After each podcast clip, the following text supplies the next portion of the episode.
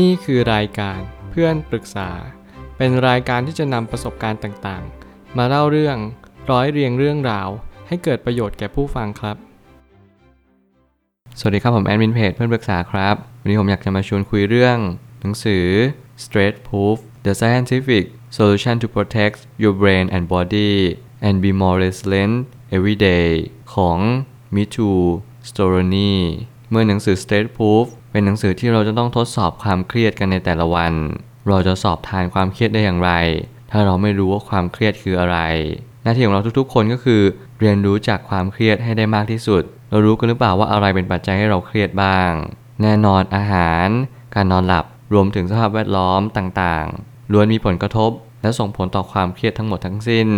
ถ้าเกิดสมมติเราไม่รู้ว่าอะไรส่งผลกระทบต่อความเครียดเราบ้าง เราก็ต้องเริ่ม checklist กันแล้วว่า ชีวิตเรามีความเครียดเพิ่มขึ้นหรือลดลง อย่างสมาร์ทวอทสมัยใหม่เนี่ยเขาก็จะสามารถวัดได้ว่าวันนี้มี stress เท่าไหร่ มีความเครียดเท่าไหร่ นี่คือการวัดค่าว่าเรามีความเครียดในชีวิตมากขึ้นหรือลดลง ด้วยวิธีการใด ถ้าเกิดสมมุติเราไม่รู้อีก เราก็จงค่อยๆสังเกตตัวเอง ผ่านการฝึกสติในชีวิตประจำวัน มันช่วยให้เราเรียนรู้ว่า วันนี้เราควรที่จะรีแลกซ์มากกว่านี้ เคยทำสมาธิไหม ลองนั่งสมาธิดู หรือว่าเดินแบบเงียบสงบ เราไม่ต้องพูดคุยกับใคร ลองอยู่กับตัวเอง ทบทวนตัวเอง สิ่งเหล่านี้แหละที่จะทำให้เรามีความเครียดลดน้อยลง ในเบื้องต้นเท่านั้นเอง ผมเลยตั้งคำถามขึ้นมาว่า การทดสอบความเครียดจะใช้กับหลาย ๆ แง่มุม ไม่ว่าจะทั้งการลงทุน การใช้ชีวิต และสภาพแวดล้อมโดยรวมของเรา หนังสือเล่มนี้ดีมากที่ผมได้หยิบอ่านขึ้นมา เพราะผมได้เรียนรู้ว่าความเครียดในแต่ละวันของผมเนี่ยมีไม่ได้มากเท่าไหร่ แน่นอนว่าเราต้องทดสอบโดยการ ที่เราจะรู้สึกว่าความเครียดในแต่ละรอบเนี่ยที่เกิดขึ้นในแต่ละวัน มันส่งผลอะไรกับเราบ้างในการนอนหลับในการตื่น รวมถึงเป้าหมายชีวิต บางคนเครียดจนไม่สามารถทำอะไรได้เลย บางคนคลื่นไส้อาเจียน ถ่ายเหลวบ่อย นี่คือหน้าที่ที่เราจะต้องค่อยๆสังเกตตัวเองไว้ว่า ความเครียดของเราเนี่ยมันหนักถึงขั้นไหนแล้ว ถ้าเกิดสมมติมันหนักมากเลย มันไม่สามารถจะแก้ไขได้อีกแล้ว คุณยังเป็นต้องหาทางอื่นที่สามารถที่จะแก้ไขได้โดยเร็วที่สุด และหลังจากนั้นคุณก็ต้อง ปรับพฤติกรรมในชีวิตประจำวัน ไม่ว่าจะสังคมแวดล้อมที่คุณมีความเครียดมากที่สุด ที่พักที่อาศัยการทะเลาะเบาแว้งกัน นี่อาจจะเป็นตัวสาเหตุที่ทำให้เรามีความเครียดที่เพิ่มมากขึ้น แต่แน่นอนว่าบางครั้งเนี่ยเราอาจจะไม่รู้ว่าความเครียดที่เราอยู่อย่างสงบแล้วมันเกิดขึ้นมาได้อย่างไร เราก็จงเรียนรู้ที่จะฝึกการนอนหลับเป็นเวลา ค่อยๆตามรู้ไปว่าการนอนที่เป็นเวลาเนี่ยร่างกายจะเกิดไบโอคล็อกร่างกายจะเรียนรู้ว่าตื่นเช้าก็ต้องนอนเร็ว สิ่งเหล่านี้เป็นสิ่งที่เราจะต้องทำเป็นรูทีน เพื่อให้เกิดประสิทธิภาพมากยิ่งขึ้น ความเครียดจะส่งผลต่อชีวิตเราอย่างมาก ถ้าหากว่าเราไม่สามารถประเมินได้เลยว่า ชีวิตเราจะพาเราไปในทิศทางใด ถ้าเกิดสมมติว่าเรารู้ว่าชีวิตเรากำลังไปทางไหน กับเมื่อไหร่ก็ตามที่เราไม่รู้เลยว่าชีวิตเราจะไปในทิศทางใด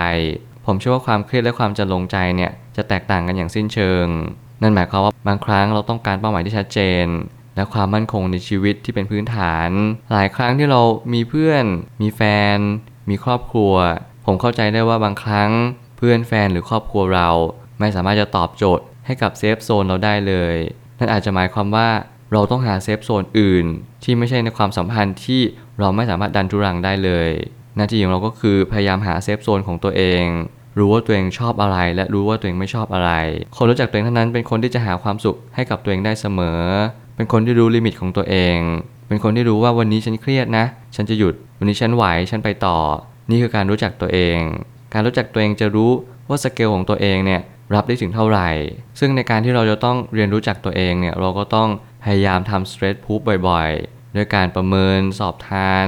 เรียนรู้ว่าความเครียดเนี่ยมันเกิดจากอะไรกันแน่ บางคนเนี่ยความเครียดเกิดจากการที่เรากินอาหาร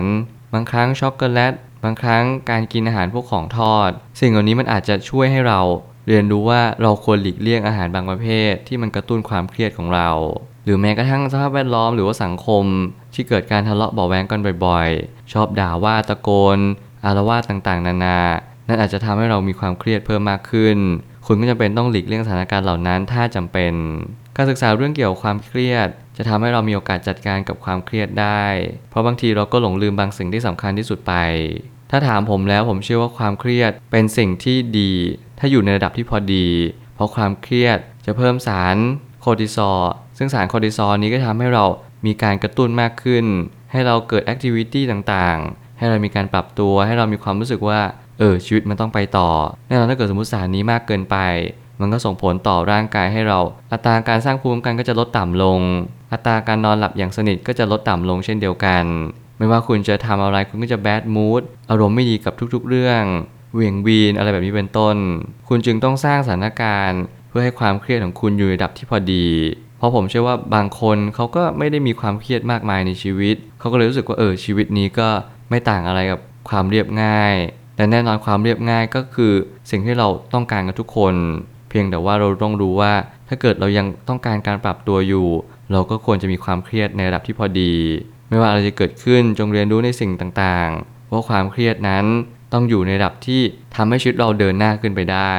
ถ้าเกิดมากจนเกินไปมันก็จะกดดันให้ชีวิตเราไม่พัฒนาเลย มันกับกลายเป็นการกลัวความเครียด เครียดแล้วเครียดอีก อยู่ในวังวนที่เราไม่รู้จะแก้ไขมันยังไง มันก็เลยอยู่ในกับดักของความเครียดต่อไปนั่นเอง ลองจัดการความเครียดด้วยการปล่อยวาง ซึ่งการปล่อยวางจะเป็นหนทางที่ดีที่สุด แล้วมันจะช่วยให้เรายอมรับสิ่งต่างๆ ได้ง่ายขึ้นด้วย ถ้าใครหลายคนที่ไม่รู้จะจัดการความเครียดยังไง อันดับแรกเลยคือ คุณลองจัดพื้นที่ในห้องนอนของคุณ ให้เปิดกว้างมากขึ้นหรือโล่งมากขึ้น บางคนชอบเก็บของต่างๆ นานาแล้วไม่เคยทิ้งเลย สิ่งนี้จะช่วยให้อารมณ์เรามีความจะลงใจมากขึ้น มีความสุนทรีมากขึ้น และนี่แหละที่จะทำให้เรามีความสุขในชีวิตเพิ่มมากขึ้นตาม อย่างที่สองก็คือ พยายามฝึกวินัยในแต่ละวัน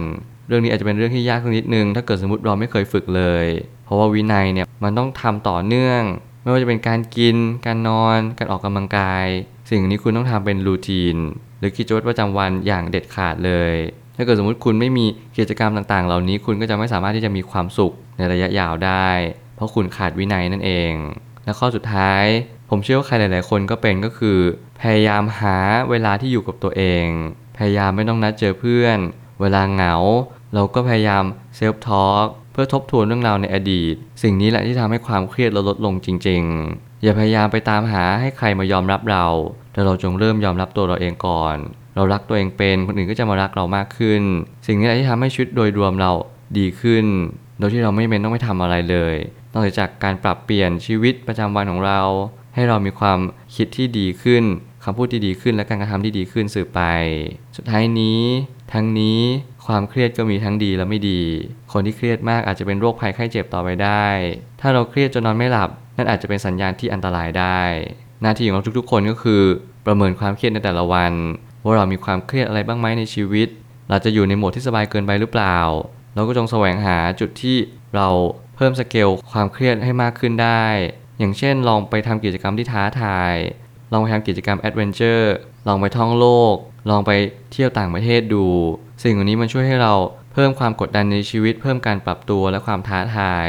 ถ้าเกิดสมมติใครมีความท้าทายเยอะ ผมเชื่อว่าคุณอาจจะไม่ต้องเพิ่มมันอีกแล้ว พยายามหามุมสงบ รู้จักตัวเอง ลองอ่านหนังสือเงียบๆ ฟังพอดแคสต์อยู่คนเดียว ลองทานข้าวคนเดียวดูหนังคนเดียว แล้วคุณจะพบว่าบางครั้งเนี่ยความเครียดมันเกิดจากการที่คุณเจออะไรต่างๆ มากเกินไป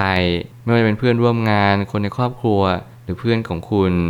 นั่นแหละ คุณจงหาสาเหตุให้เจอ แล้วคุณค่อยๆ จัดการสิ่งสิ่งนั้นไปเรื่อยๆ ไม่ว่าอะไรจะเกิดขึ้น ผมเป็นกำลังใจให้กับทุกคนที่พบเจอความเครียดต่างๆ ความเครียดเป็นสิ่งที่ดีถ้าอยู่ในระดับที่พอดี แต่ถ้ามากไปคุณต้องลดมันลง ผมเชื่อว่าทุกปัญหาย่อมมีทางออกเสมอ ขอบคุณครับ รวมถึงคุณสามารถแชร์ประสบการณ์ ผ่านทาง Facebook Twitter และ YouTube และอย่าลืมติด Hashtag เพื่อนปรึกษาหรือ f r ร e n d t a l k ด้วยนะครับ